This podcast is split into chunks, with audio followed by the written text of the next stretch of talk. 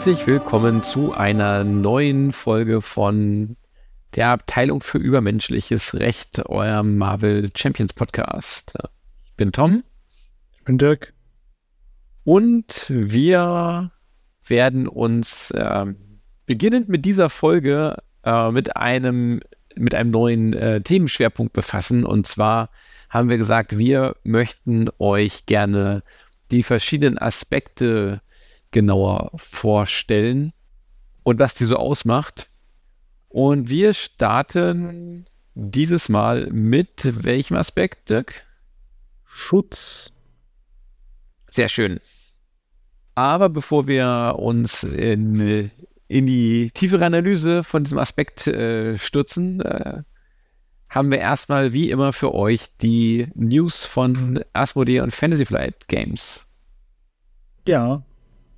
X23 und Deadpool sind veröffentlicht und in vielen Läden erhältlich. Leider nicht in meinem. Zumindest jetzt nicht. Ja, wenn es dich tröstet, was es wahrscheinlich nicht tut, ähm, dann bist du nicht der Einzige. Äh, wir haben schon auf dem Discord gelesen, auch äh, Online-Shops wie Fantasy Welt haben die Erweiterung noch nicht da. Und ich muss gestehen, äh, mein Laden hat auch gesagt, äh, die sehen nicht, wann äh, die Erweiterungen kommen. Ich spiele es ja auf Englisch. Da habe ich mal ganz kurz einen niederländischen Shop bemüht, der mir die dann zugeschickt hat. Ja, also ich vermute ja, es liegt an dem Umbau, den Asmodee gerade erfährt. Ähm, habe ich jetzt gerade erst einen Artikel drüber gelesen, die Embracer Group baut wohl Asmodee ziemlich um und äh, entlässt Menschen und äh, bin gespannt. Da könnte ich jetzt äh, drüber äh, ranten, weil es mich ein bisschen äh, traurig stimmt, ehrlich gesagt. Ähm, äh, die Embracer Group, die ja unter anderem Asmodee besitzt, äh, hat im Jahresbericht festgestellt, dass Asmodee mit dem gesamten Brettspielsegment ähm, unglaublich zugelegt hat und die haben tolle Gewinne gemacht. Aber äh, die Embracer Group hat eben auch viel in der Konsolen- und PC-Spiele-Welt. Ähm, und die haben Minus gemacht. Und äh, weil da eben viel Minus gemacht wurde, muss jetzt überall gespart werden. Und das trifft jetzt eben auch Asmodee, was ich als Brettspieler äh, sehr, äh, sehr unschön finde. Ja, ich auch. Aber ja, du hast recht, vielleicht liegt es daran, vielleicht ist es auch einfach wieder eine, eine Logistikproblematik. Hoffen wir mal, dass äh, jetzt zum Wochenende endlich auch bei, bei dir die Erweiterungen da sind. Ich möchte mich gerne äh, mit dir drüber unterhalten. Ich mich mit dir auch. Aber es ist wieder eine sehr einseitige Diskussion, wenn nur du die Karten kennst. Deswegen ja. Ich habe dir ja schon für X23 endlos vorgeschwärmt. Ähm, das tue ich dir jetzt mit Deadpool nicht nochmal an. Ja, gut. Ja, apropos Vorschwärmen. Ähm, wir, wir schwärmen wieder mal für einen, ähm, einen Kofi. Der gute Kenjamin Spliff hat uns mit einem Kofi bedacht. Vielen Dank. Vielen Dank dafür. Und äh, wo wir schon mal bei den äh, positiven Nachrichten sind, wir haben noch eine positive Nachricht für euch. Die Dafür-Challenge ist nicht tot. Ja. Wir wurden jetzt da schon gefragt und ähm, nein, sie ist nicht tot. Wir haben nur ein Leben, fürchte ich. Und das macht nicht im Moment nicht unbedingt das, was wir möchten. Von daher, äh, es kommt, es geht weiter. Dauert nur ein bisschen. Wir haben nicht vergessen, dass wir euch noch die Auflösung, den Abschluss äh, von der zweiten Season ähm, schuldig sind und danach werden wir auch in die dritte Season starten natürlich. Und wir werden dem Prinzip treu bleiben, das wir schon mal gesagt haben. Wir wollten ja nicht, dass ihr immer alles besitzen müsst. Das heißt, wir werden jetzt chronologisch weiter in den Erweiterungen vorgehen. Und das heißt, dass ihr euch auf Szenarien und Stories rund um The Rise of the Red Skull freuen könnt. Ja, da sind ein paar meiner Lieblingsszenarios dabei, tatsächlich. Ja, ähm, ihr dürft gespannt sein. Wenn alles gut läuft, dann sollte es auf jeden Fall vor Weihnachten noch wieder losgehen. So, bevor wir dann jetzt endlich über Schutz reden, müssen wir erst noch kurz über was anderes reden. Aber es hat auch mit Schutz zu tun. Wir schützen euch vor Regelfehlern. wir reden über, noch über äh, zwei neue Rulings, die relevant sind. Eins trifft X23 und zwar eine Karte, die im Englischen Frontline Specialist heißt. Und ich vermute, sie heißt im Deutschen Fro äh, Frontlinien-Spezialist. Ich kann es aber nicht sagen, weil ich habe ja die deutschen Karten noch nicht. Und Marvel CDB auch noch nicht. Äh, aber die Frage ist, die Karte sagt, man bekommt, äh, also dein Held bekommt plus vier Leben. Die Frage war jetzt, wenn ich ein Alter Ego wechsle, verliere ich dann diese vier Leben? Die Antwort ist, nein, das ist ein äh, Druckfehler. Es sollte natürlich Identität heißen und nicht Held. Ich vermute, der Fehler ist auch im Deutschen da, da sie ja mittlerweile zeitgleich rauskommen. Aber mal gucken. Wenn er nicht da ist, umso besser für uns, dann könnt ihr das ignorieren. Genau. Und ansonsten ähm, soll das tatsächlich auch anders gedruckt werden äh, in der Zukunft. Und wir wissen ja, es gibt schon tatsächlich gedruckte Errata. Bin gespannt, ob das hier dann auch so schnell passiert. X23 ist ja ziemlich neu. Ja, die äh, zweite Frage dreht sich um die Karte sich revanchieren. Da sind wir schon bei Schutz. Das ist ein Schutzereignis, ähm, kostet 0. Und das Ereignis sagt als ähm, Heldenaktion, als Angriff, lege Karten vom Begegnungsdeck ab, bis du ein Verrat ablegst, decke den Verrat auf und dann füge dem Schurken 5 Schaden zu. Und die Frage war, wenn man ähm, jetzt die ähm, Verratskarte ähm, aufdeckt und ähm, damit ein Schergen mit Wache ins Spiel bringt, ich weiß, es geht ja eigentlich mit einer Verratskarte, aber es kann ja Verratskarten geben, die auch einfach Schergen ins Spiel bringen oder die Nachrüsten haben. Ähm, die Frage ist, ähm, kann man denn jetzt noch ähm, den Angriff durchführen, ähm, der ähm, danach stattfindet, weil man ja jetzt den Schurken nicht mehr angreifen darf, dank der Wache? Und die Antwort ist äh, nein, das darf man nicht mehr, weil tatsächlich ähm, das Aufdecken der Verratskarte ähm, zu den Kosten noch zählt. Ja, es gibt einen Kostenpfeil und der kommt nach dem Aufdecken der äh, Verratskarte. Und damit sind die Kosten bezahlt. Und zu dem Zeitpunkt, äh, wenn jetzt der Effekt der Karte eintreten würde, liegt aber der ähm, Scherge mit Wache und damit darf der Schurke nicht mehr angegriffen werden. Ja, ein bisschen verwirrend, weil es ein bisschen anders funktioniert als Auge im Auge. Aber gibt Sinn. Gut, na, das andere hätte auch Sinn ergeben, aber ja, es ist. Ähm Auge in Auge ist halt ein Aggressionsereignis. Ähm, das kostet einen und sagt Heldaktion, Angriff, wähle einen Gegner. Der Gegner greift dich an, füge dem Gegner fünf Schaden zu. Der große Unterschied ist, äh, hier gibt es keinen ähm, Kostenpfeil. Das heißt, ähm, bei Auge in Auge tritt sofort der Effekt ein. Ähm, mit, also ab dem Moment wähle ein Gegner, ist es schon der, der Angriffseffekt. Damit ist dieser gesamte Effekt initiiert und läuft los und ähm, wird auch abgehandelt bis zum Ende auch, wenn man, das hat, dazu hatten wir auch vor kurzem ja noch ein, eine Regelentscheidung, auch wenn man dann zum Beispiel durch den Angriff des Gegners, na, wenn es äh, der Schurke ist und eine Boostkarte wird aufgedeckt und der Boost-Effekt äh, ähm, der betäubt einen, dann wird trotzdem der Angriff bis zum Ende durchgeführt, weil er eben schon initiiert wurde. Es ist ein bisschen irritierend, es ist halt eben im Grunde genommen aber relativ klar durch Kosten und Effekt, durch diese Trennung. Ähm, man hätte jetzt diese beiden Karten natürlich auch ähnlich oder gleich ähm, formulieren können. Ja. Hätte man, haben sie aber nicht. Auf, auf, der anderen Seite bei Auge in Auge, äh, das kann man auch spielen, wenn der, der Gegner betäubt ist, weil ja das Angreifen nur Teil des Effekts ist und nicht Teil der Kosten. Sonst müsste er tatsächlich einen Angriff durchführen. So kann man es aber auch spielen, wenn er gar nicht angreifen kann. Und oh, profitiert dann davon, dass man einfach nur fünf Schaden macht. Ja. Ja. Gut, nachdem wir das geklärt haben, können wir ja zum Hauptthema übergehen. Ja was macht denn Schutz aus und warum will ich Schutz spielen? Ja, und was für, was für Decks kann ich eigentlich mit, mit Schutz bauen und worauf kann ich mich konzentrieren? Worauf muss ich achten, ähm, wenn ich so ein Deck baue? Und vielleicht auch so ein bisschen die Frage, mit welchen Helden und Heldinnen ergibt der Aspekt Sinn äh, und welche tun sich eher schwerer damit? Also mal ganz simpel anfangen. Ähm, ich glaube, da kann man ganz, äh, ganz klar sagen, der Aspekt Schutz ist zum Verteidigen da. Also das, das Attribut von Schutz ist, das Attribut von, von Schutz ist Verteidigung. In der Grundbox gibt es ja drei Vorteile, die die ähm, Attribute erhöhen und bei Schutz ist das eben die Verteidigung. Genau, das ist die Panzerweste.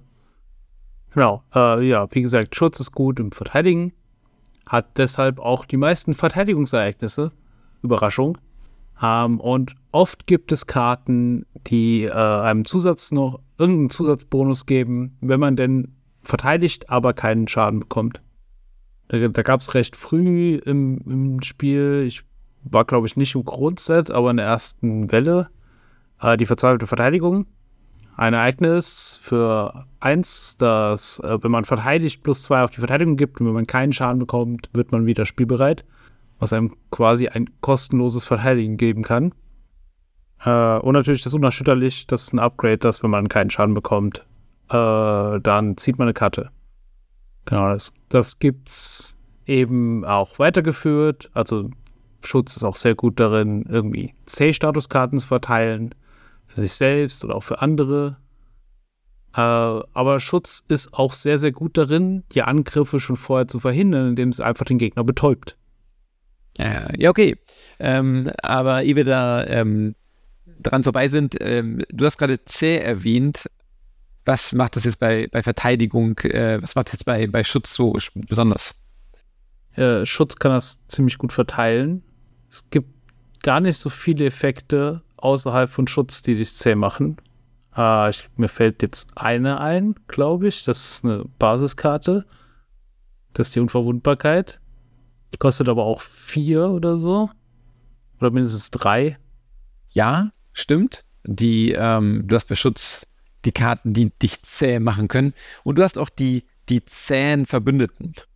Du hast ähm, halt Verbündete wie, ähm, wie Armor oder wie Luke Cage oder die, die halt selber einfach mit, mit zäh ähm, ins Spiel kommen. Oder halt ähm, Polaris, die halt ähm, einem anderen äh, Charakter ähm, eine C-Statuskarte geben kann. Und dann hast du sogar Ereignisse, die äh, andere Charaktere zäh werden lassen. Also zumindest eins hast du. Mut aufbringen. Das gibt, verteilt so viele C-Statuskarten, wie äh, die Abschnittsnummer des Schurken angibt. Dementsprechend besser auf Experte. Und es darf man beliebige befreundete Charaktere legen. Ja, was, also diese Karte finde ich äh, tatsächlich sehr, sehr gut. Ich, ähm, ich habe nur tatsächlich noch noch wenige Decks gehabt, wo ich dann äh, wirklich ähm, gespielt habe. Eben einfach, weil du ein Avenger sein musst dafür. Ja, und es ist, glaube ich, eine Karte, die besser ist im Multiplayer, als ähm, wenn man Solo spielt. Einfach, weil man Solo nicht so viel Verwendung für drei C-Statuskarten hat, außer man spielt viele Verbündete. Aber Mehrspieler ist halt super, einfach mal das komplette Team zäh zu machen. Genau, jetzt haben wir genug über zäh geredet, auch, denke ich, um das Konzept klar zu machen. Von daher reden wir doch über Betäuben. Aber das kann das nämlich auch sehr gut. Also gibt es gerade in der, ähm, bei Miss Marvel hat damals viele Aspekte, äh, also viele, hat damals eine Karte mitgebracht, die betäubt. Und Schutz hat eben noch mehr Ereignisse, die betäuben oder andere Karten, die, einen Gegner betäuben können. Und äh, da kann man sogar ganze Decks drumherum bauen, die sogenannten Stunlock-Decks. Also, also ein Lock ist was, quasi ein Schloss, man hängt so ein Schloss an den Schurken und er ist einfach die ganze Zeit betäubt und er kann nie wieder was machen. Äh, ich weiß noch, da war damals, äh, als es noch wenige Karten gab, war Captain America Stunlock so das Deck, weil der hat dann noch Schaden zurückgeworfen mit seinem Schild. Das hat ihm auch noch Zusatzverteidigung gegeben. Black Panther konnte das auch gut. Ja, ähm, vor allem, weil auch bei Schutz, also auch bei Betäuben gilt wieder, es sind eben nicht nur die, ähm, nicht nur die Ereignisse, die äh, betäuben, sondern tatsächlich ja auch wieder ähm, Verbündete, zum Beispiel ähm, Iron ist, finde ich, ein ziemlich toller, ähm, ein ziemlich toller Verbündeter, der sich, wenn ich Schutz spiele, eigentlich immer lohnt. Ja, das, das tut er. Der betäubt ja gleich zweimal. Also gerade im Solo ist der super. Da hat man erstmal so eine Mauer, durch die der Schurke erstmal durch muss. Und dann kann er danach auch noch blocken. Also ich, ich, glaube, es ist schon, es ist schon ähm, erwähnenswert, dass das tatsächlich auch, auch beim Betäuben ist Schutz der absolut dominierende ähm, Aspekt. Das ist, ist zwar nicht immer alles so einfach spielbar bei, ähm, äh, bei, den, bei den Karten, ähm, aber prinzipiell gibt es bei den anderen Aspekten einfach nicht so viele Karten in diese Richtung. Ja, richtig. Mit, mit den X-Men ist ja Iceman noch dazugekommen, der, ähm, der, der Schergen, die ins Spiel kommen, direkt betäubt. Und ähm, bei äh, den äh, bei den Webwarriors ähm, äh, der, der Spider-Man Miles Morales, der ähm, ja einen Gegner betäubt und verwirrt. Also das ist schon ziemlich stark, finde ich. Ja, es ist, wobei es im Solo ist besonders stark, weil dann der Schurke einfach gar nichts macht. Sobald man mehr Spieler ist, ist Betäuben signifikant schlechter. Es ist immer noch nicht schlecht, aber zu viert ist eben ein Angriff wird rausgenommen, nicht so gut wie alle Angriffe werden rausgenommen, wenn man Solo spielt. Ja, ich finde dabei äh, vor allem ähm, schwierig ähm, im Multiplayer, also betäubt und genauso eigentlich auch verwirrt. Also die, Aspekte, äh, die, die Statuskarten kannst du halt nicht kontrollieren. Also es ist einfach der erste Angriff, der stattfindet, der damit wegfällt. Und äh, mitunter möchtest du ja einen bestimmten Angriff rausnehmen, da, weil einer deiner ähm, Mitspieler oder du selbst vielleicht auch entsprechend schon ähm, Schaden bekommen hat. Und dann möchtest du halt gerne dort ähm, bei diesem Angriff quasi das rausnehmen. Da ist dann Zäh schon deutlich besser, weil da schützt du dann tatsächlich gezielt den Helden. Ja, aber wenn man äh, betäuben möchte, aber trotzdem die richtigen beschützen möchte, gibt es ja noch einen Decktyp, den man besonders gut spielen kann in Schutz. Das ist nämlich äh, das, äh, ich weiß gar nicht, wie der offiziell heißt, U-Defense, also dann die Heldenverteidigung, bei dem man alle Angriffe mit seinem Helden abblockt, auch die für die anderen. Und da hilft Schutz besonders, weil Schutz dich besonders oft äh, bereit machen kann. Vor allem nach Angriffen. Das ist auch ähm, ein sehr schöner, sehr schönes Beispiel, ja, das stimmt. Ja, da, da haben wir ja schon ähm, die verzweifelte Verteidigung genannt, aber es gibt auch ein Upgrade, das das tut. Das ist unbezwingbar, meinst du, oder? Unbezwingbar, genau. Und, und da, da ist zum Beispiel auch Quicksilver so ein schöner Kandidat für, weil der sowieso nach einer Verteidigung spielbereit wird. Ja, ähm, ähm, und nicht nur ähm, nach einer Verteidigung, sondern äh, es gibt auch so schöne Karten, ähm, das ist tatsächlich eine meiner, meiner Lieblingskarten, was mich nicht umbringt, das Schutzereignis, ähm, das zwei Schaden heilt und dafür dann den Helden auch äh, wieder spielbereit macht. Und das für zwei, ähm, für, für Kosten von zwei, was unglaublich günstig ist, muss man ganz klar sagen. Das ist, ist äh, tatsächlich nicht nur, nicht nur äh, mit äh, dem, was wir nicht umbringt, so, sondern es gibt so ein paar andere Karten, die nicht außer der Reihe auch wieder spielbereit machen können. Auch das, ähm, das Umfunktionieren hat auch die Kosten, dass man ein Tech-Upgrade ablegen muss dafür. Das ist ein Ereignis. Aber auch dafür macht man den, den Helden wieder spielbereit. Und kriegt noch die Kosten des äh, Upgrades als Bonus auf einen, einen Grundwert, den man sich aussuchen darf. Übrigens, ähm, ein sehr, sehr schöner Punkt, äh, muss ich gleich direkt rauskrätschen. Ich habe gerade ein X23-Deck gebaut mit äh, Schutz. Genau aus diesem Grund, weil X23 ja vor allem Basisangriffe macht und immer wieder spielbereit werden, ist natürlich ganz, ganz toll für X23. Und da gibt es eine ganze Reihe von, äh, von tollen Karten, die, wie gesagt, auch teilweise echt speziell sind. Also der Führungsschlag zum Beispiel, da muss man schon drüber nachdenken, wann man den denn, ähm, spielen möchte. Es ist ein, eine Heldenunterbrechung, die nichts kostet, also null. Ähm, und wenn man einen Basisangriff durchführt, legt man die oberste Karte des Begegnungsdecks ab, senkt den Angriffswert des Helden um die ähm, Boost-Symbole auf der Karte. Und wenn man dann immer noch Schaden zufügt, dann macht man den Helden wieder spielbereit. Und über die Karte grübel ich sehr, ob ich die dann spiele bei ihr oder nicht. Ob es sich lohnt oder nicht. Weißt du, was mir gerade auffällt? Weißt du, wer auch gern Basisangriffe macht und gern spielbereit wird? Drex. Der auch. Aber ich dachte mehr an Shihai. So, ich habe jetzt festgelegt, Shiag ist der beste Held, die ist einfach immer, immer die gute Wahl. Immer die beste Wahl. Äh, aber das, du hast schon recht. Ähm, es, es gibt sogar ähm, sehr schöne ähm, Spielbereitkarten ähm, für die Verbündeten. Äh, der, der, den Hangar zum Beispiel, der, der ist einfach ganz toll. Wenn ein Verbündeter gegen einen Angriff verteidigt hat und nicht besiegt worden ist, dann erschöpft man den Hangar und macht den Verbündeten wieder spielbereit. Den habe ich unglaublich gefeiert, ähm, weil, weil ich äh, Spider UK, äh, das ist auch ein Schutzverbündeter äh, von den Webwarriors, unglaublich gerne spiele. Ich glaube, du auch. Ja, der ist, der ist einfach super. Was macht der denn?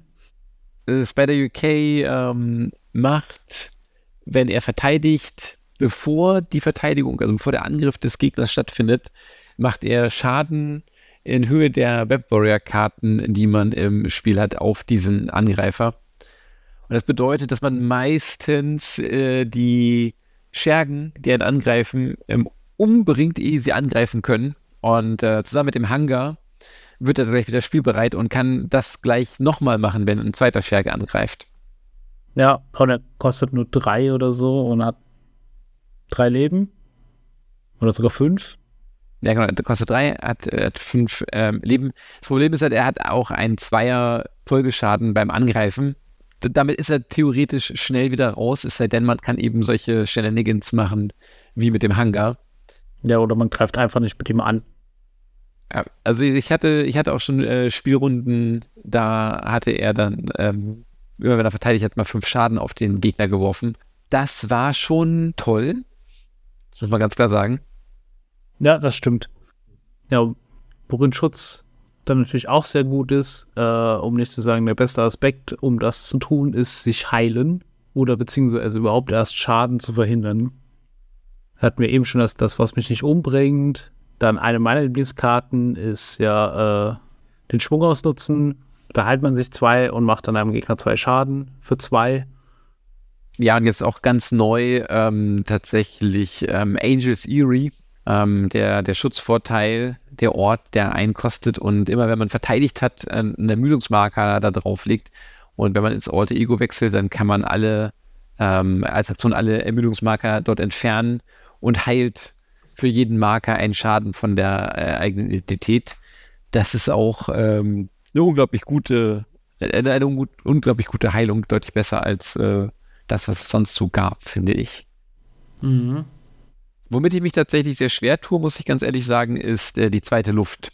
Also nicht alle dieser Ereignisse sind wirklich gut. Ich, zweite Luft ist ein Schutzereignis, das kostet drei ähm, und heilt vier Schaden äh, von einer Identität oder fünf Schaden, wenn man mit einer Mentalressource bezahlt hat. Und also korrigier mich bitte, äh, ich habe es nie so richtig durchgerechnet. Es, es, es scheint mir einfach kein guter Umsatz. Nee, ist es auch nicht. Ich finde die gerade nicht sonderlich gut, muss ich sagen. Sie macht halt auch sonst gar nichts. Sie heilt einfach nur fünf. Ich sehe ich seh genau ähm, einen, eine Anwendung äh, für diese Karte momentan, wo sie interessant werden könnte. Äh, das ist tatsächlich, wenn man die aktuelle Kampagne spielt, die Next Evolution Kampagne und äh, zum Beispiel mit, mit Angel und dann eben auf Schutz mit teuren Schutzereignissen. Äh, äh, denn da gibt es ja dann den Vorteil, den man sich erspielen kann in der Kampagne, dass alle Ereignisse, die drei oder mehr kosten, ein günstiger werden. Und da könnte ich mir vorstellen, dass zweite Luft, wenn man nur zwei bezahlt und fünf halt, interessanter ist.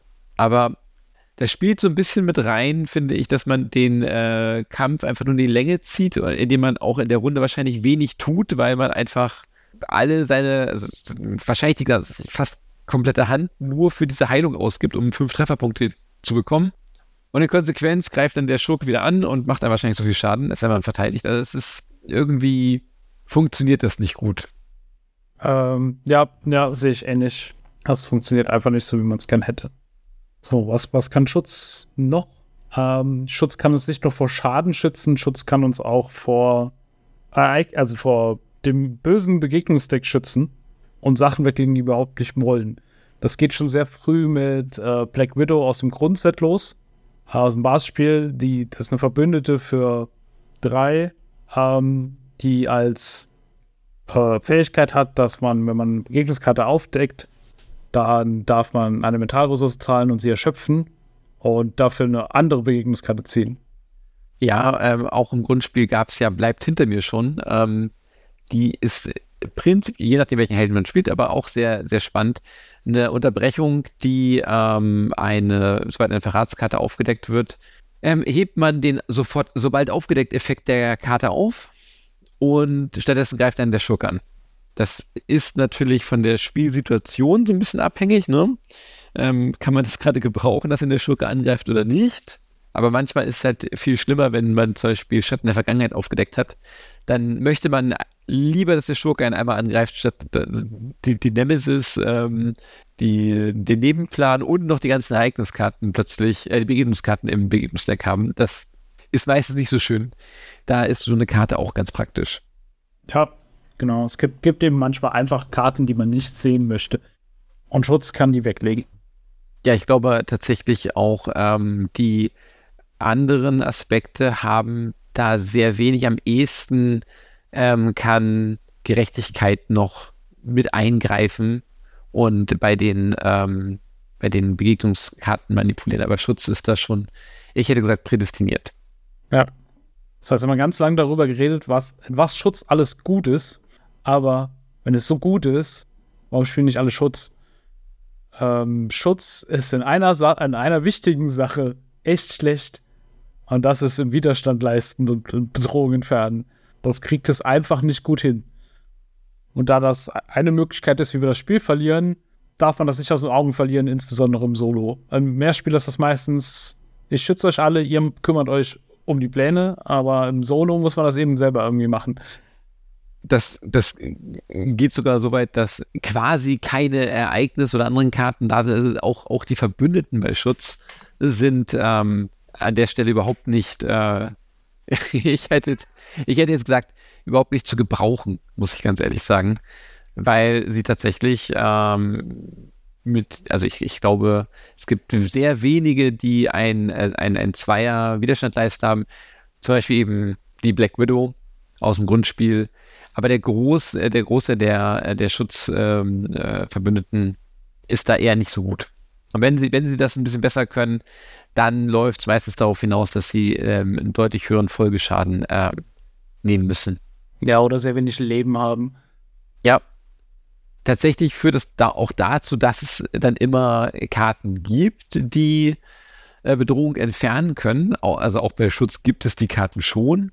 Aber das ist, sind meistens, ähm, wie soll ich sagen, so, so, so, Behelfskarten, hätte ich gesagt. Also am, am ehesten ähm, können sie Bedrohung äh, vom Hauptplan entfernen. Sprich, der Aspekt verhindert, dass man verliert, ähm, indem er den, den Hauptplan wieder ein bisschen ähm, leer räumen kann. Aber ähm, jetzt großartig andere, äh, andere ähm, Pläne leer räumen ist einfach nicht da. Ja, und wenn, dann ist es sehr, sehr mühsam. Ja. Das ist schon ein Aspekt, den man, den man sich überlegen sollte, wenn man, äh, wenn man äh, schaut, ob man jetzt Solo spielt und ob man eben Schutz-Solo spielt, weil ja, da hat man damit unter echte Probleme. Ja, am besten geht das mit Helden, die das von sich aus gut können, hätte ich gesagt. Ja, da sind vor allem die Helden, die in zweier Widerstands, äh, Widerstand leisten, Attribut haben, schon relativ gut aufgestellt. Das reicht meistens schon. Und wenn das ähm, Heldenset äh, auch noch, ähm, wenn das Heldenset auch noch entsprechend Ereignisse hat, um da was zu tun, dann ist man in der Regel ganz gut dabei. Das reicht in der, in der Regel dann eben schon aus, damit es nicht ganz so fatal wird. Es hängt auch ein bisschen mit dem Aspekt Schutz zusammen, natürlich. Ähm, da ja vieles bei Schutz da ja darum geht, dass man verteidigt, ähm, bleibt man halt auch gerne in der, ähm, in der Heldenform. Und damit damit äh, treibt normalerweise der Schurke den Plan auch nicht voran. Ja, das ist richtig. Da fällt mir gerade noch ein weiterer Nachteil ein von Schutz. Ähm, dadurch, dass es, es ist eben ein sehr defensiver Aspekt. Dadurch mache ich auch nicht besonders viel Schaden. Ein Grund, warum ich Schutz so ungern spiele, ist, äh, dass die Spiele so lang werden, wenn ich Solo spiele. Ich einfach keinen Schaden rausbekomme. Also wenn dann mal über so Verbündete oder so kleine Ereignisse, aber man, man, man knabbert da irgendwie so den Schurken so ein bisschen runter. Selbst wenn man ein Deck hat, das darauf ausgelegt ist, dass man angegriffen wird und Schaden zurückwirft, knabbert man meistens eher an dem Schurken, als dass man wirklich mal ordentlich rumst. Ja, also der schnelle, der schnelle Sieg durch ein ähm, dickes Angriffsereignis ist gar nicht so, so realistisch bei Schutz. Ähm, es sei denn, eben das eigene Deck bringt das mit sich. Also zum Beispiel ein, ähm, ein Miles Morales äh, funktioniert mit Schutz natürlich ähm, super gut, weil der halt eine ganze Reihe von echt starken Angriffen hat. Da kann man ohne Probleme Schutz spielen. Aber sonst wird es halt echt dünn, das stimmt. Wobei Schutz sogar ähm, auf Platz 2 ist, was die Angriffsereignisse angeht, nach Aggression. Das heißt, prinzipiell sind gar nicht so wenige Angriffsereignisse da. Ja, aber die machen eben einfach nicht so viel Schaden wie Aggressionsereignisse. Es gibt auch ein paar Verteidigungsereignisse, die, die ein bisschen Schaden machen, wenn man anständig verteidigt. Aber es ist halt wirklich immer nur so, so kleine, so ich mach mal zwei Schaden. Dann mache ich hier mal einen und dann mache ich dort mal einen. Das rechnet sich zwar zusammen irgendwann, aber so ein, so ein Board, das voll mit Schergen ist, zu managen, ist trotzdem eher anstrengend. Ja, das, das ist äh, einfach auch das Problem, wenn man äh, Gerechtigkeit oder Aggression ähm, dagegen betrachtet, ähm, dann äh, ist man in einem der, der, der aktive Fähigkeiten des Helden, um das Spiel zu äh, gewinnen, ähm, relativ gut.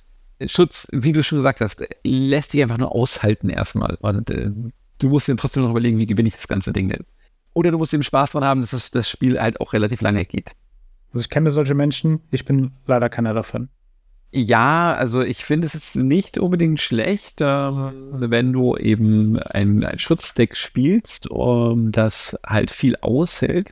Ähm, dann hast du durchaus ein paar, ich sage jetzt mal, ähm, schöne Effekte dabei. Dadurch, dass du halt durchaus noch lange spielst, ähm, kommst du eher dazu, äh, deine, deine Vorteile und ähm, deine Upgrades auszuspielen und ähm, da dich sehr gut aufzustellen, um dann eben, ähm, wenn du so aufgestellt bist, dann eben entsprechend viel ähm, zurückzugehen.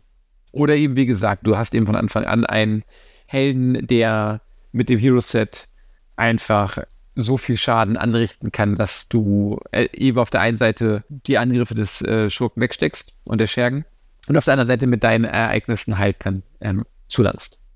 Ja, und wenn man nicht Solo spielt, dann muss man eben darauf achten, dass, dass irgendjemand anderes von den Leuten, die da sind, irgendwie Schaden machen und Bedrohung handeln können. Und, und dann kann ich ja quasi ein, zwar ein noch spezialisierteres Deck bauen, weil die anderen sich drum kümmern können, um die Bedrohung und den Schaden, aber die müssen es auch machen. Aber gut, ich meine, da kann man sich ja entsprechend absprechen. Wenn man zwei Handys spielt, dann muss man sich auch nicht absprechen.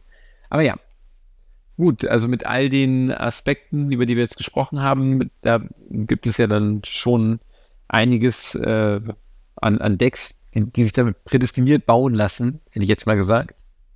Ich hatte es ja schon gesagt, ähm, zum Beispiel eben ein, ein, äh, ein Ready Deck, also ein Deck, ähm, mit dem man sich immer wieder spielbereit macht. Das geht ziemlich gut mit Schutz und da gibt es ja ein paar Helden, die das sowieso schon gut können und damit dann noch besser werden. X23 ganz neu jetzt, aber eben auch ein She-Hulk-Deck mit Schutz ist da ziemlich äh, stark. Oder auch äh, Quicksilver. Ich meine, die kamen auch gleich mit Schutz. Passt ja relativ gut. Und die machen eben ihren Schaden ähm, einfach dadurch, dass sie halt hohe Attribute haben und machen einfach Basisangriffe. Und damit teilen sie halt viel Schaden aus. Ja, damals mit einem Kumpel ähm, Red Skull, die Red Skull-Kampagne durchgespielt und da hat er auch Quicksilver gespielt in so einem Verteidigungsdeck, also in einem Heldenverteidigungsdeck, einem Ready-Deck und hat uns einfach immer beide verteidigt, manchmal noch einen dritten Angriff, weil egal. Und dann in seinem Zug war er auch wieder spielbereit und hat dann wilde Dinge getan. Teilweise alles weil Quicksilver ja noch seine Attribute boosten kann und dann wurde er ganz aufs Spiel bereit und hat dann einfach mal so Nebenpläne allein leer geräumt. War schon ganz lustig zuzugucken.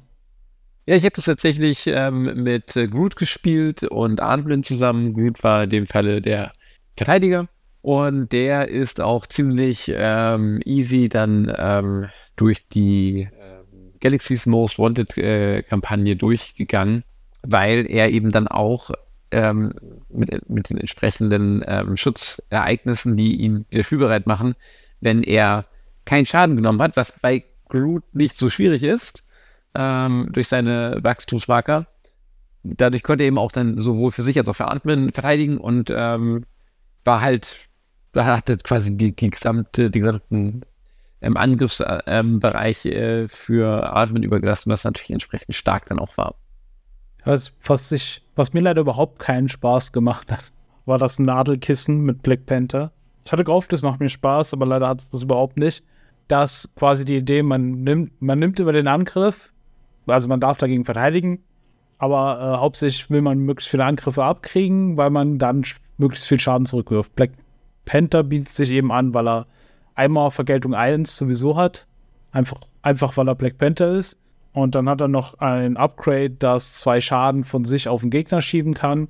Und das Deck hat sehr, sehr gut funktioniert.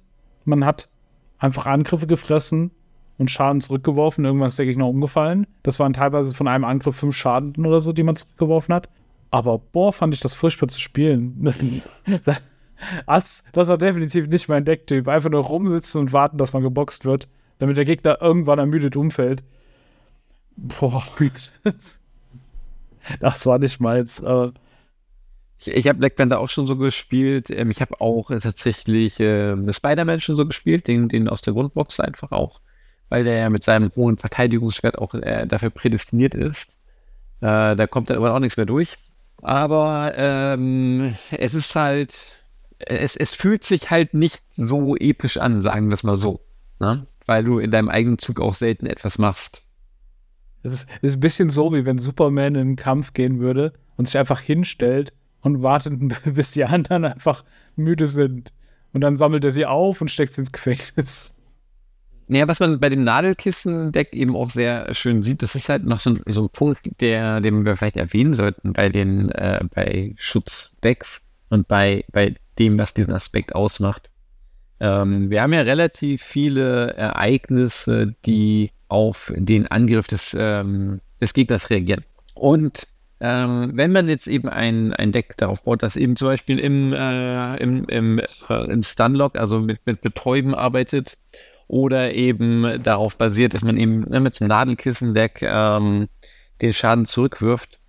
Das führt in der Regel dazu, dass man eben Karten spielt, die während des gegnerischen Zuges ähm, zum Tragen kommen. Jetzt ist es aber höchst ineffektiv, wenn man seine Hand gezogen hat und man hat solche Karten auf der Hand, diese dann auf der Hand zu behalten und nichts zu machen. In der Regel hat man trotzdem auch irgendwelche anderen Karten wie Verbündete oder Vorteile oder Upgrades, die man dann trotzdem ausspielen kann. Das heißt, man geht in der Regel ähm, mit einer leeren Hand ähm, in, in, das Ende der Runde rein. Das heißt, man zieht dann die Hand nach und hofft, dass man dann die richtigen ähm, Karten zieht. Und das finde ich tatsächlich schwierig dabei. Es ist halt ähm, sehr viel ähm, ungewisse Planung dabei, äh, weil man einfach nicht weiß, wie die neue Hand aussieht und ob man denn als das Ereignis auf die Hand zieht oder nicht. Finde ich schwierig bei Schutz. Ja, das muss man mögen. Diesen Spielstil. Ja, man kann es, man kann es mit einigen Helden so ein bisschen ausgleichen. Ghost Spider ist da besonders toll, äh, weil Ghost Spider ähm, ähm, mit äh, George Stacy als ähm, Persona-Vorteil äh, Karten speichern kann, äh, Ereignisse speichern kann, die sie dann eben abrufen kann. Das ist super praktisch ähm, und macht sie halt auch prädestiniert für Schutz, muss ich ganz ehrlich sagen. Ja. Aber sonst ist es halt eh schon so ein bisschen tricky, wie man das dann macht.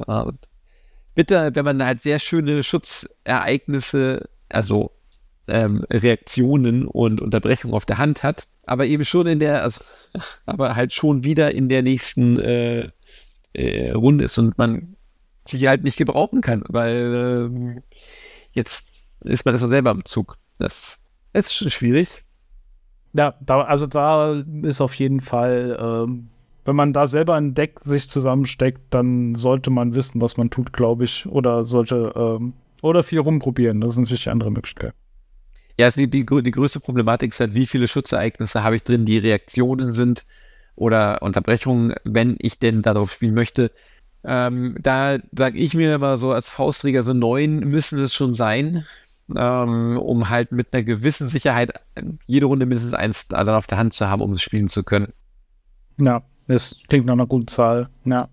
Und damit, damit bildet sich dann schon sehr viel weiteres, weil man dann eben sagt, okay, man ist jetzt schon ähm, bei einem Deck, das halt auf die Angriffe des Gegners reagiert und dann äh, kommen eine ganze Reihe von Upgrades und Vorteilen, die einem da eben auch weiterhelfen. Und, und die, die, die das weiter unterstützen und dann ist das Deck ziemlich schnell voll. Was sich definitiv nicht lohnt, ist übrigens das Mischen, ja, also wenn wir gerade dabei sind.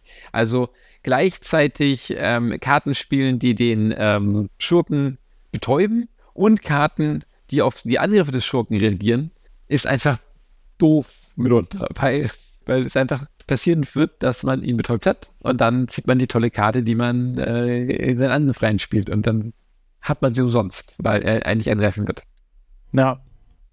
Aber ein sehr spaßiges äh, Schutzdeck, das ich noch erwähnen möchte, ist natürlich ein Web Warrior Deck.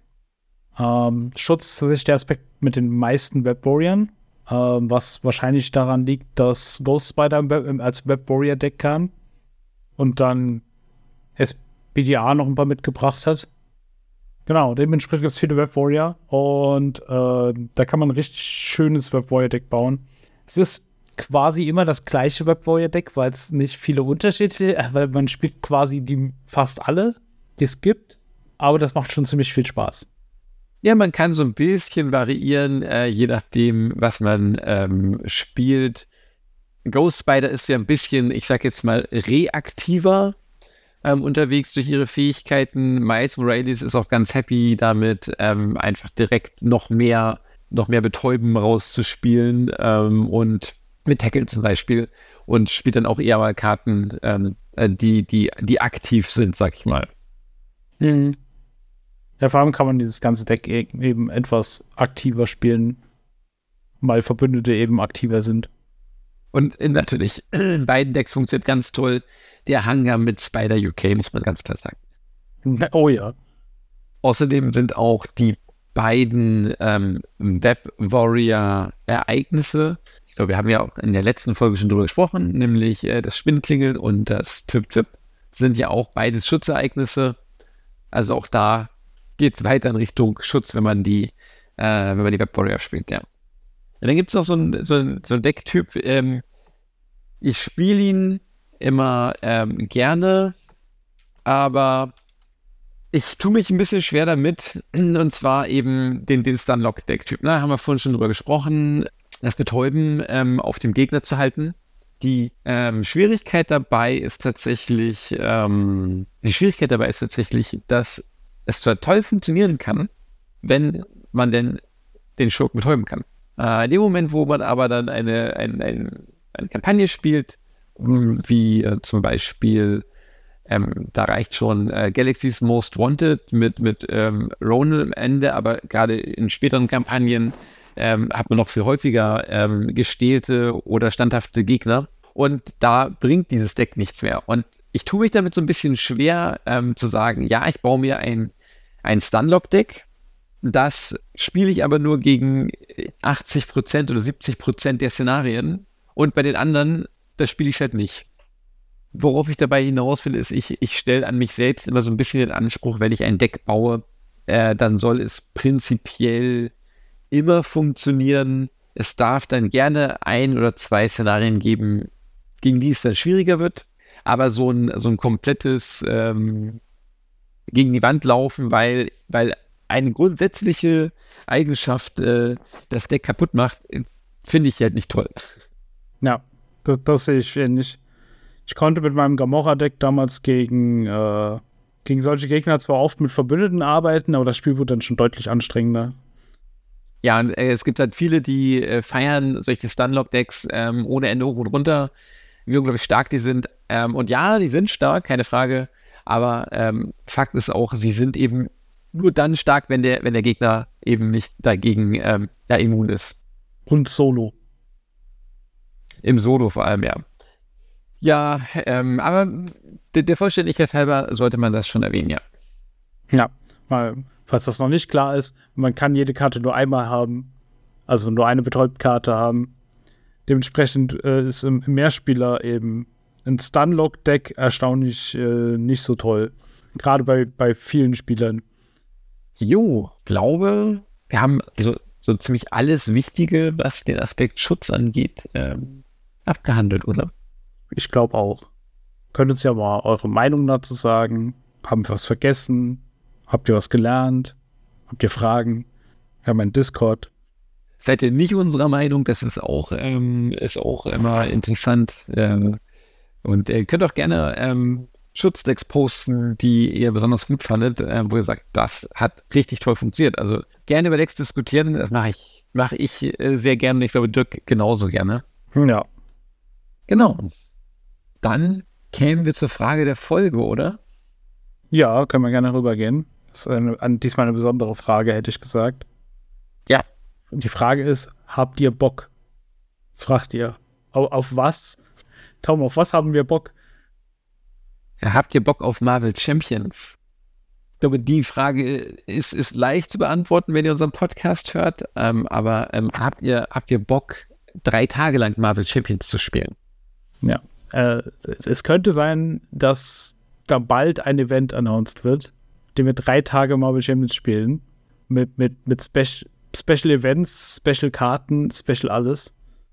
Genau, weil wir uns gedacht haben, wieso gibt es eigentlich keine coolen Marvel Champions Events? Und, ähm, und wie so oft ähm, ist dann eigentlich der Gedanke, gut, wenn es die jetzt nicht gibt, dann machen wir halt welche.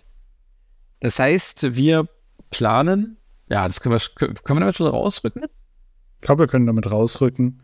Oh, und, und falls ihr keinen Bock habt, sagt uns bitte rechtzeitig Bescheid, ihr habt keinen Bock auf sowas. Also genau, wieso stellen wir euch die Frage jetzt? Ähm, ganz einfach. Wir wollen mit euch im April 2024, ähm, also ist noch gut hin, wollen wir mit euch äh, drei Tage lang Marvel Champions spielen. Dirk hat schon gesagt, mit Events, mit Promos und all was dazugehört, mit speziellen Events. Wir lassen uns echt was einfallen. Es wird ähm, in Kaiserslautern sein, in, in deinem Stammladen, oder? Jawohl, im, im Battle Bear. Ihr könnt euch mal die Website anschauen. Der Laden ist echt schick.